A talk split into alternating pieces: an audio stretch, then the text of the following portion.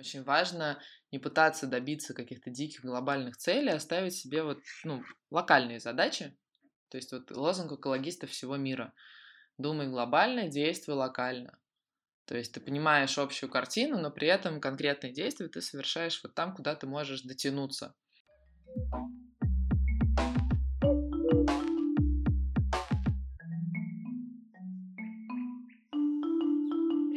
это Лина и подкаст Сега на Эко. Сразу хочу поделиться радостью, у меня появился первый патрон. И не какой-нибудь, а моя предыдущая героиня Нелли Недры. Ну а если вы хотите быть таким же классным, как Нелли, и поддержать проект, то переходите по ссылке в описании к выпуску и сделайте это. В феврале, до того, как случился локдаун и модный вирус, я ходила на лекцию Нади Васякиной, которая рассказывала популярные мифы о переработке. Я хочу, чтобы как можно больше людей порвали шаблоны на эту тему в своей голове, поэтому встречайте эко-тренер и продюсер Надя Васякина. Привет, Надя. Привет, Лина.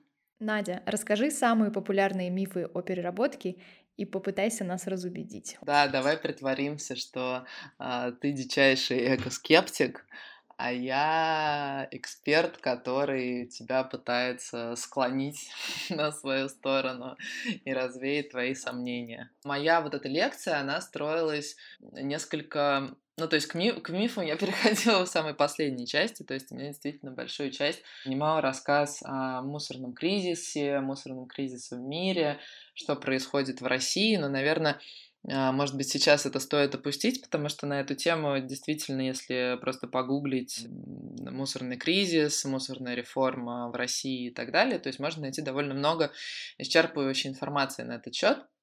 И действительно, этот кризис существует, он реальный, и в первую очередь, э, наверное, та иллюзия, от которой нам нужно избавиться в целом, ну и вообще всем взрослым людям осознанным, которые хотят считать себя взрослыми, а, нужно понимать, что если мы чего-то не видим, то это значит, что этого нет.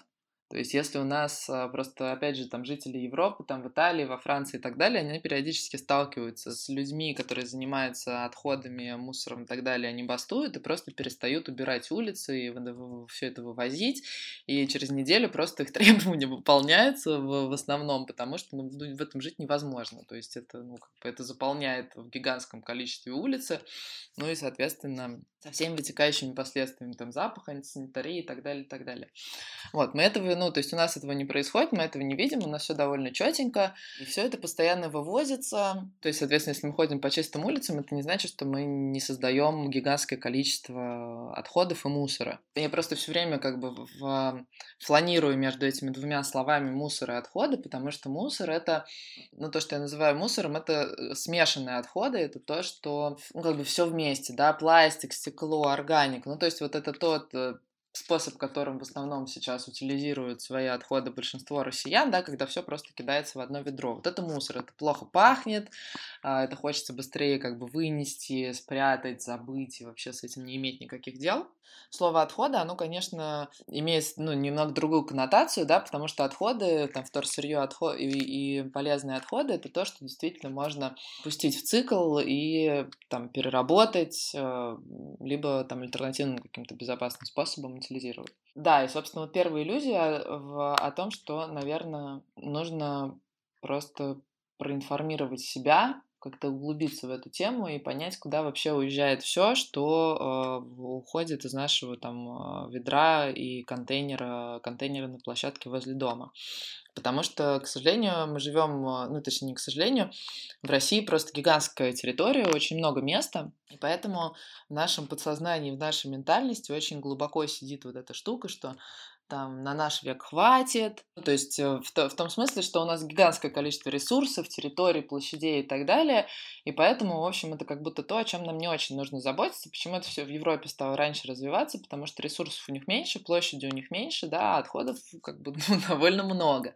Поэтому они просто раньше с этой проблемой столкнулись, и им пришлось каким-то образом вот искать эти альтернативные пути, там, э, альтернативные энергии, там, э, сокращать эти полигоны для захоронения, потому что они уже стали стали как бы вплотную подбираться к, а, к местам, где живут люди и так далее. У нас просто этого не происходит, и то, что происходит сейчас в России, то есть закрывая в Москве, например, конкретно, то, что закрываются полигоны вокруг Москвы, это классная тенденция, конечно, потому что вот несколько лет назад прокатилась там волна а, под Подмосковье, волна мусорных так называемых бунтов, когда люди просто, ну, не могли дышать как бы от этих свалок, там, а, всех этих токси, токсичных а, отравляющих веществ испарений. И свалки действительно стали закрывать, но просто ну, мусор от этого никуда не делся. И просто стали открывать новые свалки подальше и побольше. Ну, все слышали, наверное, про историю с ШИИСом, вот с этой станции в Архангельской области, которые должны были построить так называемый экотехнопарк, который, собственно, по, по сути своей полигон, самый гигантский в Европе, который должен был принимать вот только московский мусор. Москва и Подмосковье. Вот. А строительство сейчас приостановлено, там все в режиме стендбай. Но в любом случае открыли другие какие-то полигоны поменьше и потише, и, видимо, подальше от населенных пунктов, и вот это все там, в общем-то, лежит, копится и продолжает, к сожалению, отравлять атмосферу, как минимум, как максимум еще почвы, грунтовые воды, реки и так далее. Это все не очень э, симпатичная ситуация, и очень много как бы этих вызовов именно от количества отходов, и у нас тоже законодательство не идеально. Сейчас вот принимается, собственно, тоже такой а, неоднозначный закон о расширенной ответственности производителя. Просто сейчас у нас, если прям очень грубо рассказать, компании, которые занимаются производством а, там, разнообразных товаров, они должны платить экологический сбор. Там, для разных категорий товаров это он рассчитывается по-разному, но средняя цифра там 15-20% примерно. То есть а, компания платит за утилизацию государства, а государство платит региональному оператору, который занимается утилизацией. Да? А вот за 80, еще за 80% отходов этому же оператору тоже платит государство, а по сути дела платят ну, как бы налогоплательщики. И тот закон, который хотите сейчас принять, это расширенная ответственность ответственность производителя, как, но почему-то, э, ну, то есть в Европе работает так, например, ну, там варьируется от страны к стране, там, от региона к региону, но за утилизацию товаров платит тот, кто их производит, ну, то есть в полном объеме, там, 100%. Потому что утилизация отходов — это такие группы расходов, то есть нужно это все накопить, то есть эти вот эти разные баки для сортировки, да, которые многие видели в Европе. Это все нужно накопить, это нужно перевести на сортировочную станцию, провести досортировку, чтобы там не было примеси сырья, соответственно, отправить на переработку, либо отправить на альтернативную утилизацию, вот то самое мусоросжигание, которое очень популярно в Европе, на которое тоже сейчас много ссылаются и говорят о том, что это вот классный выход, и у нас тоже строят мусоросжигающие заводы, но я сейчас об этом расскажу еще подробнее. Вот, но там история в том, что за весь это как бы процесс э, транспортировки, логистики и так далее, платится э, либо там 50 на 50 с э, гражданами, ну то есть там, например, за пластик и металл утилизацию полностью платит производитель, а, например, там за бумагу и за половину органики там платят налогоплательщики. Либо все сто процентов от этой упаковки оплачивается тем, кто ее производит. В наших же реалиях хотят сейчас ввести такую штуку, что за утилизацию упаковки должен платить производитель упаковки. То есть не тот, э, как бы не производитель товара, да, который решает, в какую упаковку ему упаковать, а те, а те несчастные производители упаковки, которые и так на нашем не очень стабильном при не, не очень стабильной там этой всей экономической ситуации, да, пытаются как-то вообще драйвить свой бизнес, выживать и так далее, но на них еще вот хотят возложить нагрузку, что они вот за утилизацию этой упаковки должны платить. И такая штука, она как будто бы снимает ответственность, да, с товаропроизводителя, потому что когда у тебя есть товар, и ты а, понимаешь, что ты несешь ответственность, да, за утилизацию его упаковки, тогда ты выбираешь ту упаковку, которую легче и дешевле утилизировать. Ну, то есть ты выбираешь какой-то там условно более экологичный вариант. У тебя есть мотивация к этому, потому что тогда тебе нужно будет меньше за это платить. А если все лежит на производителе упаковки, то производителю товара вообще пофигу, за, по сути, во что ее упаковывать. И не нужно сокращать количество этой упаковки, и не нужно выбирать какие-то классные материалы, потому что все равно за все это заплатит э, упаковщик а не производитель товара. Поэтому получается довольно странная логика. Ну, возможно, это тоже в каком-то смысле стимулирует упаковщиков производить более экологичную упаковку, чтобы ее было легче утилизировать, и у производителя не было бы вообще выбора упаковывать во что-то не экологичное. Но пока, конечно, эта перспектива экспертами оценивается как несколько сомнительная. Ну, а почему? Это достаточно логично. Ты как бы источник зла искореняешь, ну или делаешь его более экологичным, как в нашем случае. И тогда просто не нужно решать последствия. Ну да, но просто все равно э, рынок драйвит товары, а не упаковка товаров. То есть тут как бы, ну, тут другие, другие... Больше денег, да, у товаропроизводителя. Ну, конечно, это другие совершенно ключевые игроки, да, получается, что эту дополнительную нагрузку получают не те там крупные компании, которые производят товары, а эту нагрузку получают те небольшие компании, которые производят упаковку как будто это немного не совсем выглядит справедливо, да, потому что, потому что товаропроизводитель, он, у него он не заинтересован в том, чтобы использовать меньшее количество упаковки. Ну, то есть, да, вот э, есть вот эта пирамида ноль отходов, и там, там, есть несколько, там есть несколько этапов, и первые три части этой пирамиды «откажись от ненужного», «сократи количество», «используй заново» — это то, что касается предотвращения образования отходов.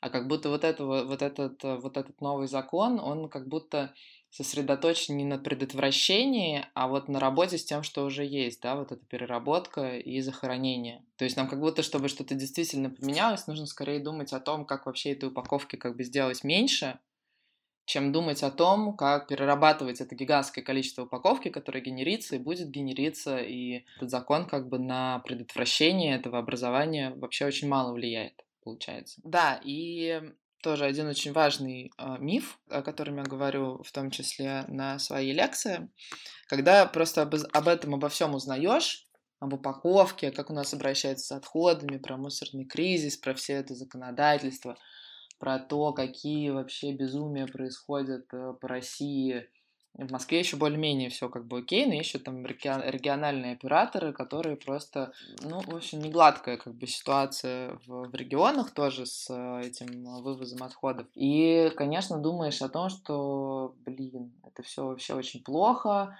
очень ужасно, но все равно нужно как-то спасать планету. Вот я сейчас что-то предприму, предприму. Ну, то есть, как будто это на самом деле, когда вот нагружаешься вот этим всем объемом негатива, это сначала демотивирует, а потом ты думаешь, ну ладно, давайте все, давайте спасем Землю. Но на самом деле очень важная штука, что нам не нужно спасать планету, от этого мусора, там, отходов и так далее. Дело в том, что нам нужно спасать собственную среду обитания, потому что наша планета, она пережила уже такое гигантское количество кризисов разных. То есть у нас там было, например, пять глобальных вымираний, самое знаменитое из которых, когда вымерли динозавры.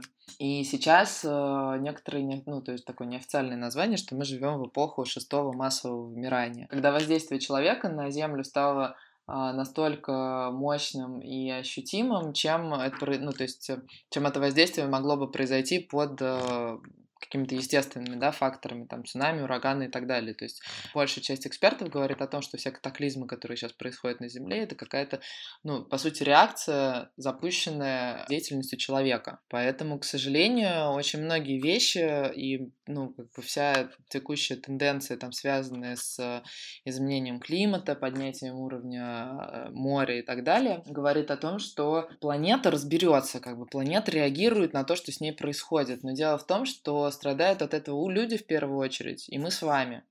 Потому что если поднимется там уровень моря, появятся люди, у которых дом, дома которых будут затоплены, соответственно, они не смогут уже жить на береговой линии, будут э, появятся так называемые там климатические беженцы. Ну, то есть это опять какая-то ну, проблема, которая, по сути, все эти сложности, связанные с климатом, они коснутся каждого, да, потому что вот сейчас у нас супер теплая зима, и это не всегда значит, что, ну, то есть, что у нас там сейчас будем, мы все будем жить под пальмами и так далее. То есть это говорит о том, что, возможно, начнет таять вечная мерзлота. Если она начнет таять, соответственно, все превратится в какое-то гигантское болото, и люди, которые там живут на, те, на, на тех территориях, просто не смогут там жить. Или мы не сможем добывать там нефть, или что. Ну, то, в общем, гигантское количество разнообразных прогнозов, но а, то, что кажется нам как будто классным и позитивным, что у нас там европейская зима. На самом деле, если посмотреть чуть шире, совершенно, ну, совершенно по другим, по другим углом как бы все эти события могут развиваться, и все на самом деле не так классно, как нам кажется. Я говорила, да, что во, всех вопросах, связанных с экологичным образом жизни и какими-то выборами, нет ничего однозначного. То есть э, у всего есть вот эта вот вторая сторона. Это был миф один? Ну, это, это уже был миф 1.1. Да. Первый миф о том, что, да, что нужно избавиться от э, иллюзий по поводу того, что наш мусор куда-то исчезает и пропадает, да. Второе, о том, что нам нужно спасать э, там планету, Землю, там зверушек, зайчат и так далее. Зверушек, зайчат, конечно, страшно жалко и все такое, но как будто бы нужно э, думать вообще о, о себе, наверное, в хорошем смысле, да, не какой-то там, я думаю, только о себе, а о себе в первую очередь, а уже обо всех остальных, как, в общем-то, часть своего комьюнити. То есть очень важно не пытаться добиться каких-то диких глобальных целей, а ставить себе вот, ну, локальные задачи. То есть вот лозунг экологистов всего мира. Думай глобально, действуй локально. То есть ты понимаешь общую картину, но при этом конкретные действия ты совершаешь вот там, куда ты можешь дотянуться. В первую очередь ты можешь дотянуться до себя, поэтому нужно в первую очередь начинать с себя. И вот мы подходим как раз ко второму мифу, о котором э, я говорю, что я один ничего не могу сделать. Ну, то есть, когда понимаешь весь объем как бы этих проблем, тебе кажется, что твои действия это просто как капля в море, ну, то есть, ну чего там, ну собираю я этот там мешок этого раздельного там мусора, вторсырья, там отходов, чего угодно, ну и что? Ну вон вокруг меня еще 15 миллионов человек там, которые этого не делают. На самом деле это не совсем так, потому что по данным фонда Дикой природы ВВФ порядка около 70% негативного экологического следа — это повседневная жизнь людей, это быт. Это наши с вами как бы, ну, бытовые отходы, по большому счету. То что, то, что мы едим, то, что мы пьем, в какой упаковке мы покупаем еду, одежду, а, какую одежду мы покупаем, да, одежду, мебель. То есть, или мы покупаем качественную вещь, которую мы там носим достаточно долго, либо мы идем а, в масс-маркет, э, что-то там покупаем, надеваем четыре раза, понимаем, что это уже не носибельно, и, соответственно, это в лучшем случае относим в какой-то фонд, который занимается приемом одежды, либо относим в тот же магазин, где мы это купили, либо просто выбрасываем. Ну, то есть, в первых двух случаях не факт, что эта одежда действительно там подарит вторую жизнь, потому что качество низкое, и, в общем-то, там особо уже с ней ничего не сделать. Либо это можно будет переработать, потому что это сложно составная ткань, там, с синтетикой и так далее далее. Ну, то есть тоже как бы судьба, судьба непонятна. Опять же, там, а, что еще влияет? Какие-то средства мы выбираем там по уходу за собой, чем мы моем себя, чем мы моем наш дом, расход воды, расход электроэнергии, потому что это же тоже все ресурсы, то есть вода не просто так льется из крана, это целая как бы там целая система есть, да, каким образом вода там поступает в эти самые краны, откуда она вообще берется. Энергия, электричество тоже не, берется из ниоткуда, это просто зажигается гигантское количество там ресурсов ископаемых. И то есть э, все просто говорят о том, что вот там это заводы, фабрики, все загрязняют. Они, безусловно, конечно, загрязняют, но большей части загрязняем э, мы с вами в, в огромных масштабах, да, и когда это, ну, то есть нужно просто с этим фактом а, смириться и понять, а, где ты можешь а, свое это воздействие негативное, в принципе, уменьшить. Опять же, локально начиная с себя. При этом люди, которые вступают в эту вот повестку, да, экологичного образа жизни, там, раздельного сбора и так далее, ну, эта повестка уже формируется довольно длительное время, даже в России уже, в принципе, и много довольно компаний, которые, ну, компаний, брендов, там, производителей и, и, и т.д. и т.п., которые пытаются на этом немножечко а, поспекулировать, и выпускают какие-то товары или предлагают какие-то услуги или себя позиционируют не совсем корректные, говорят о том, что они там эко, био, органик, зеленые и так далее, хотя на самом деле ничего, кроме того, что они там на своих товарах пишут эко, био, как бы этому не соответствует. То есть есть действительно хорошие компании, которые много ресурсов вкладывают там в построение этичных процессов производства, в использовании там э, безопасных материалов и так далее. А есть компании, которые ну, делают примерно все то же самое, но только наливают это, например, в зеленую бутылку, рисуют зеленый листочек, но при этом там ну, ничего зеленого, кроме этого, там нету. И это все называется таким понятием, как greenwashing.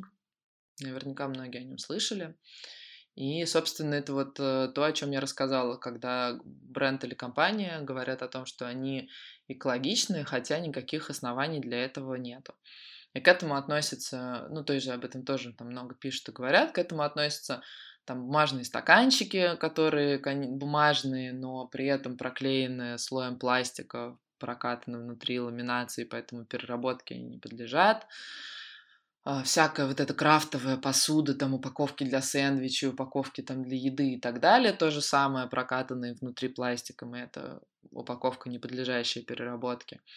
А, когда говорят о том, что бумажные пакеты там экологичнее пластиковых, а, хотя ну, вот это яркий пример, да, вот этой неоднозначности в экологических вопросах, потому что бумажный пакет он потребляет для того, чтобы его произвести. Нужно, во-первых, там срубить дерево, ну, условно, использовать древесину, а нужно ее обработать определенным образом и так далее. То есть там в несколько десятков раз больше ресурсов нужно потратить на производство такого пакета, чем на производство пластикового пакета. При этом бумажный пакет будет служить очень мало, то есть он рвется, мокнет и так далее, в отличие от пластикового. То есть пластиковый пакет получается экологичнее, но при условии того, что этот пакет будет использован несколько раз, потому что вот у него есть это свойство того, что он не промокает, не протекает, там хуже рвется и так далее. То есть потенциально ты его можешь использовать не один раз, а несколько раз, да, и потом отдать в переработку. То есть ты удлиняешь жизненный цикл вещи настолько, насколько это возможно, что с бумажным пакетом сделать сложно. Поэтому вот при условии того, что ты используешь этот пластиковый пакет не один раз, а несколько, и потом его правильно утилизируешь, это более экологичный вариант. Но если ты берешь в супермаркете либо пластиковый, либо бумажный, доносишь до дома и выбрасываешь в обычный мусор, то в смешанной смысле, то это, конечно, не, неоднозначно не, ну, не, неоднозначный выбор. Лучше всего, конечно, лучший выбор между двумя этими пакетами это отсутствие пакета, а наличие сумки многоразовой, которую ты правда носишь с собой. Потому что если ты каждый раз в супермаркете тоже покупаешь эту многоразовую авоську для, ну, каждый раз туда приходя, это тоже такая сомнительная штука. У тебя этих авосик дома накоплено там 30 штук, но каждый раз ты забываешь ее взять с собой, приходится покупать новую. Это тоже такая не совсем правильная э, инициатива. Это был миф номер два про то, что я один не могу ничего сделать. Третий миф — это о том, что люди не готовы, люди не готовы к сортировке в общей массе, что никто не будет сортировать, кому вообще все это нужно. На самом деле тоже не совсем верно, потому что по опросам вот э, в прошлом мае Левады-центра больше половины россиян готовы начать сортировать отходы, если у них появится инфраструктура для этого. А, ну вот в Москве она уже появилась, в других городах она тоже где-то она вообще даже появилась раньше, чем в Москве. Не факт, конечно, что все эти 50%, 56% начали сортировать, потому что здесь еще важен как бы психологический момент действительно быть готовым к тому, чтобы начать что-то делать, и действительно на самом деле начать это делать. 16% людей уже сортируют отходы, и вот есть там где-то 28-30% это те, кто говорят, что они не готовы этим заниматься. И моя теория в этом смысле о том, что что, к сожалению, в нашей стране это еще очень коротка как бы история вот этого жизни в, в условиях развитого капитализма, когда у тебя все есть, когда ты можешь пойти что угодно купить, ну то есть все это, ну то есть, если у тебя есть, там, соответственно, деньги для этого, а в принципе, ну, даже тех, у кого денег немного, они, правда, все равно могут пойти и позволить себе что-то купить. У нас, к сожалению, это началось не так давно, всего лишь там 30 лет назад, э, после, ну, вот, там, в эпоху перестройки и так далее. До этого мы просто жили в, тоже в условиях там тотального дефицита, ничего не было, да, и там в какой-то момент вот тот же самый пластиковый пакет, стал считаться вообще там чуть ли не предметом роскоши. Если у тебя был пластиковый пакет, значит, ты классный, да, если ты можешь себе позволить сходить там поесть в Макдональдс, то ты просто супер король. Да, и просто мы еще настолько к этому не привыкли, просто моя личная теория, которая, наверное, не подкреплена, конечно, никакими фактами, что эти 30% людей не готовы сортировать отходы, это все-таки люди, которые очень хорошо помнят э, вот эти времена дефицита, когда все нужно было там э, действительно и правда мыть пакеты, мыть банки, что-то там сдавать, куда-то относить. И это было не потому, что это был какой-то экологичный выбор, это был просто возможность там заработать там лишние какие-то копейки или там взять там какой-то лимонад с какой-то скидкой и так далее. Ну, то есть это было, это было вынуждено, это не был как бы а, какой-то осознанный выбор этический. И, возможно, вот те как раз то поколение, в, котором, в которых это сильно, в этом есть. Потому что есть еще раньше поколения, да, люди, которые там, а, ну, наверное, тех, кто пережили войну, осталось уже не так много, да, но либо вот то поколение, которое там родилось сразу после войны, они тоже помнят этот дефицит, но у них еще очень развита какая-то вот эта бережливость такая коровая, то есть они уже, они, они, в принципе, нехотя и не зная, ведут экологичный образ жизни, да, потому что есть там до сих пор там бабули, которые моют пакетики независимо от того, куда они их сдадут там, в переработку, и вообще, наверное, не знают, что так можно делать. Повторно там занимаются этим апсайклингом и используют, э, там, я не знаю, эти э, яичные упаковки для того, чтобы в них рассаду выращивать, да, потому что вот эти выемки для яиц вот очень удобны для этих целей. И то есть то, то что все мы сейчас переосмысляем, и то, что что сейчас в интернете, там, в Штатах, в блогах выкладывается как какой-то там вау лайфхак, это то, что, в общем-то, наши там бабушки и прабабушки, в принципе, делали как бы, в, ну, постоянно, потому что, ну, не было других вариантов.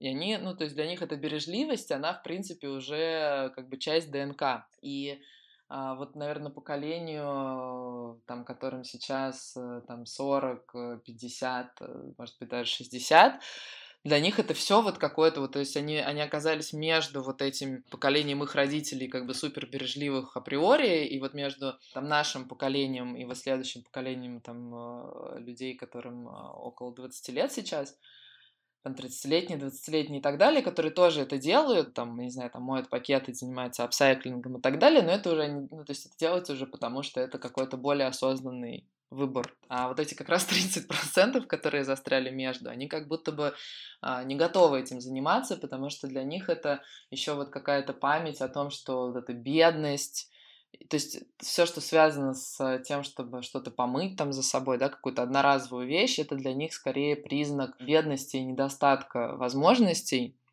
чем осознанного выбора в пользу там а, какого-то более экологичного образа жизни. Можно пробовать переубеждать, но а, мне кажется, что в этом нет большого смысла. Просто можно начинать это делать самому и формировать то комьюнити, которое просто это делает, и просто вот эти новые все эти привычки просто делать новой нормой жизни. Не потому что ты не можешь себе позволить пойти купить еще 10 пакетиков, а потому что ты понимаешь, что это, ну, как бы, это не классно, не надо так делать. Ну, то есть, потому что клево носить с собой свою а, сумку, даже, может быть, не вязаную авоську, а какую-то супер модную, клевую сумку из наноматериалов, которые ничего не весят.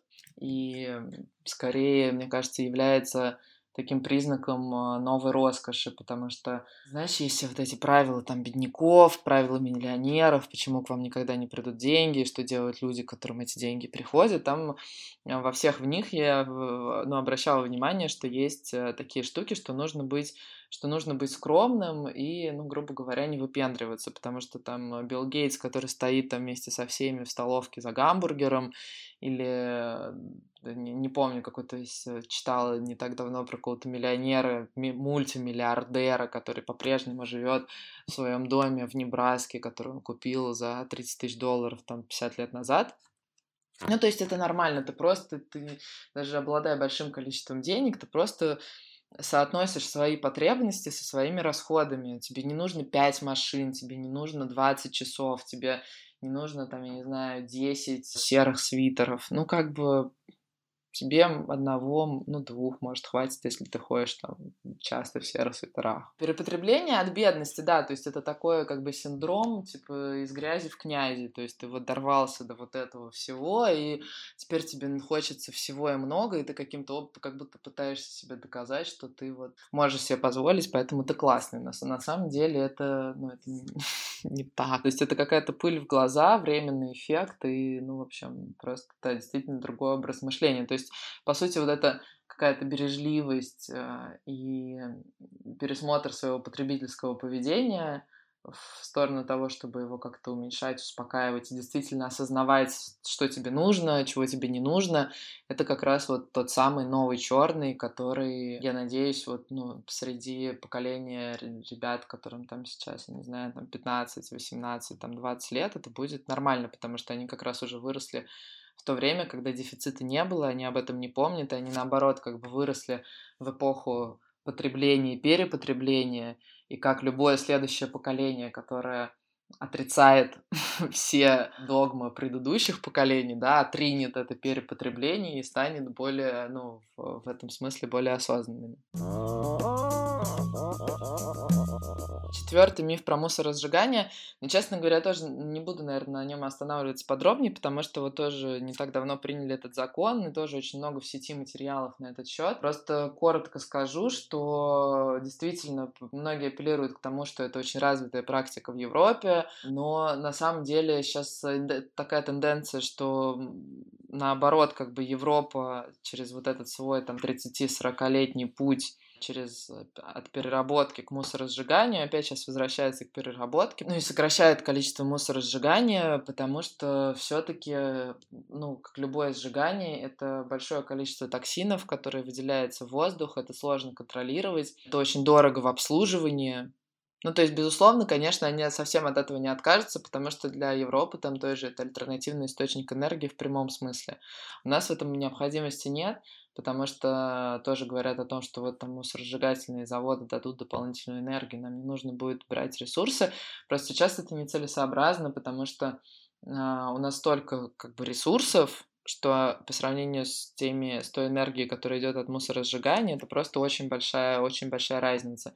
И бизнесы не готовы будут вот так по щелчку перестроиться на то, чтобы покупать дорогую энергию от мусоросжигания э, против э, вот супер там дешевого газа, нефти и так далее. Есть, короче, более дешевые источники. И, ну и плюс, соответственно, понятно, что ну, в России не все делается. Россия там не та же Германия, где все там типа четко по часам, и что все у нас делается на бумаге по одному, а по факту может быть вообще как угодно.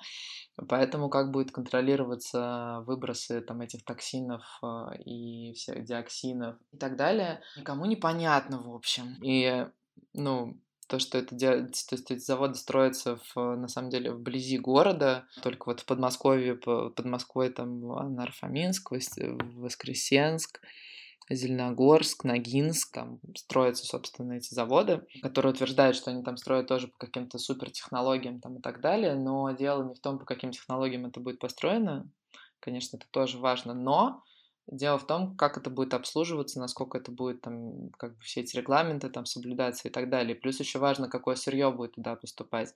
Потому что с тем, что мы сейчас выкидываем лампочки, а, градусники, батарейки и прочие там опасные штуки, которые содержат кучу тяжелых металлов в себе, и, ну, по идее, это нельзя сейчас там захоранивать сжигать и выбрасывать, но поскольку вот у нас эта выборка и сортировка настолько на сейчас пока низком уровне находится, что велика вероятность того, что это все тоже в, как, в каком-то проценте будет попадать, попадать на это мусоросжигание. И, в общем, э, ничего классного от этого не будет. А еще один миф, тоже вот сейчас мы подходим к моим э, Просто сейчас мой топ-3, мои любимчики. Что в России нет заводов переработки. На самом деле в России там порядка двух с половиной тысяч заводов, э, больше 400 из них находятся в Московской области, и все они испытывают дичайший дефицит сырья, то есть там, например, заводы по переработке стекла а, загружены там на 10-15%, там по, по пластикам, на, на пластике и полимеры там где-то 22-25% по металлу там 30. Лучше всего с макулатурой, потому что, ну, она стоила дороже, да, всего остального сырья. Вот, но все равно, ну, сейчас, наверное, наверняка эти цифры поменялись, это данные из прошлого года, сейчас в связи с, в связи с этим повсеместным введением раздельного сбора, наверное, ситуация стала получше наверняка, но, тем не менее, заводы есть, им просто не хватает сырья, и, в общем, в наших силах напрямую на это повлиять, давать больше и а, развивать эту индустрию вместо вопреки мусоросжигателям.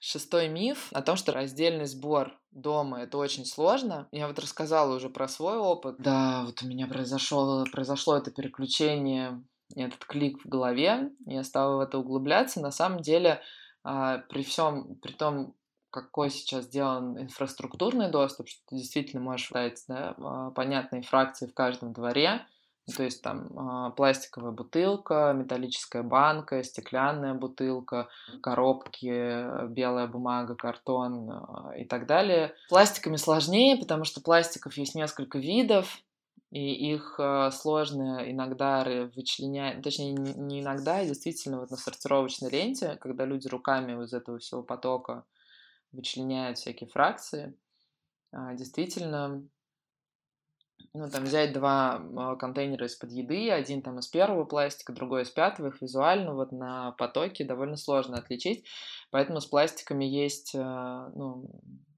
есть моменты, но тем не менее, в общем, доступ вообще повсеместный сейчас, и просто по сути, тебе нужно придумать, где себе поставить вторую емкость, купить какую-то классную, там, условно, Икеи или где угодно, или взять какую-то клевую коробку, ну, в общем, просто нужно придумать, куда это ставить, и при том, что это не нужно накапливать, как вот мне там, например, приходилось раньше целый балкон, потому что тебе нужно это все загрузить в машину, куда-то везти. Ты можешь это выносить там раз в неделю, выбрасывать свой синий контейнер возле дома.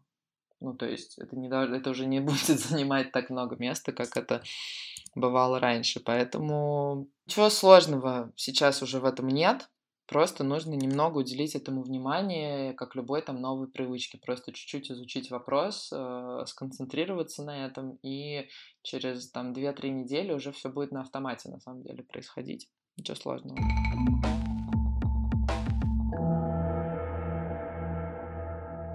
Седьмой миф о том, что зачем сортировать, если все скинут в один контейнер. Это мой топчик вообще. Это вот моя вишенка на торте. Да, я обожаю. Это двухпоточная система сортировки, но, как я поняла, на самом деле я вот тоже на прошлой неделе как раз слышала, как тоже из зала на одной из лекций задавали вопрос, что вот у нас там в нашем округе раньше стояли раздельные контейнеры, отдельно стекло, отдельно пластик, это было супер удобно, а теперь вот сделали эту двухпоточную систему, и я и не верю, и вообще это все вранье, как это все разделяют.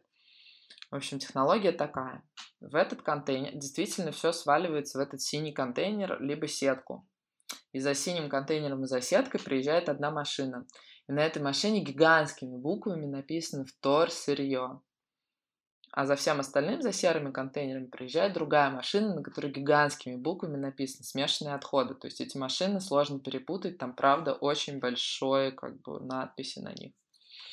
И, соответственно, этот синий контейнер, где пластик, бумага, и, к сожалению, пока куча всего еще всего разного, везут на сортировочную станцию. Собственно, вот у оператора Ecoline э, можно съездить на эту станцию, у них там идет запись на экскурсии на новый сезон, можно записаться и посмотреть, как все это происходит, либо тоже в, в сети там куча видео на этот счет. Соответственно, это все везется в, и скидывается на ленту сортировочную, и вот вокруг этой ленты стоят грустные мужчины и женщины, которые руками достают. Почему грустные? Ну, потому что, потому что им очень грустно, я думаю, от того, что помимо того, что ты работаешь на ленте для вторсырья, тебе все равно приходится иметь дело там с чьими-то, не знаю, прокладками, простите, очистками, огрызками я не знаю, всем остальным, да, потому что, ну, к сожалению... С результатом того, что кто-то не разобрался. Да, то есть, ну, как бы процент засора в этих синих контейнерах очень высок. В сетках, например, процент засора меньше, но они прозрачные и так далее, но хотя бы тут тоже недавно слышала, что а сеткам-то я еще больше не доверяю, там вообще тоже все подряд лежит. Ну, то есть, опять же, я убеждена, что нужно начинать с себя, и нужно, ну, проверять, ездить на эти экскурсии, смотреть, и, ну, либо просто как минимум начать доверять этим компаниям, потому что кто-то что-то для, для себя уже сделал. Ну вот на это можно благословить всех на сортировку. Да, сортируйте и поменьше образуйте своих отходов. Вот. Но главное тоже с ума не сходить и не пытаться отделить э, в чайном пакетике знаю, логотип эту, эту штучку, за которую ты держишь чайный пакетик, ниточку, скрепочку, бумагу от пакетика и сами чаинки. Вот так делать вообще не надо. Это не сортировка отходов. Нет, нет, забудьте об этом, пожалуйста. Проще купить рассыпной чай. Да, во-первых, проще купить рассыпной чай. Да, но, в общем, вот такими штуками заниматься точно, точно не нужно. Бутылки, банки, картон. Первые друзья. Аминь. Да. Супер, Надь. Спасибо тебе огромное за то, что согласилась поговорить на эту тему. Здорово, что ты занимаешься просвещением. И давай экологизировать вместе все, что можем, до чего можем дотянуться. Дина, спасибо большое, что пригласила меня на подкаст. Это мой первый подкаст, и я вообще страшно волновалась, но при этом страшно довольна. И, ребята, начинайте экологизировать свою жизнь, пожалуйста, все тоже.